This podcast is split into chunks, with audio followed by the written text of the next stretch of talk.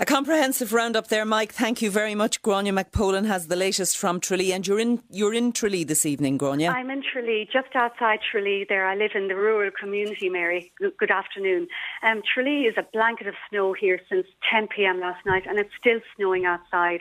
The strong easterly winds there now have actually calmed down, so it's not as cold and despite a number of incidents of cars stuck in the snow this morning, people have generally been heeding advice not to drive.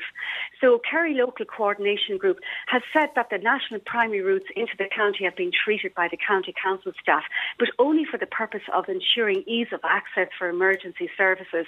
So it would be useful to know your Eircode so that they could reach in an emergency if that ever happened, God forbid.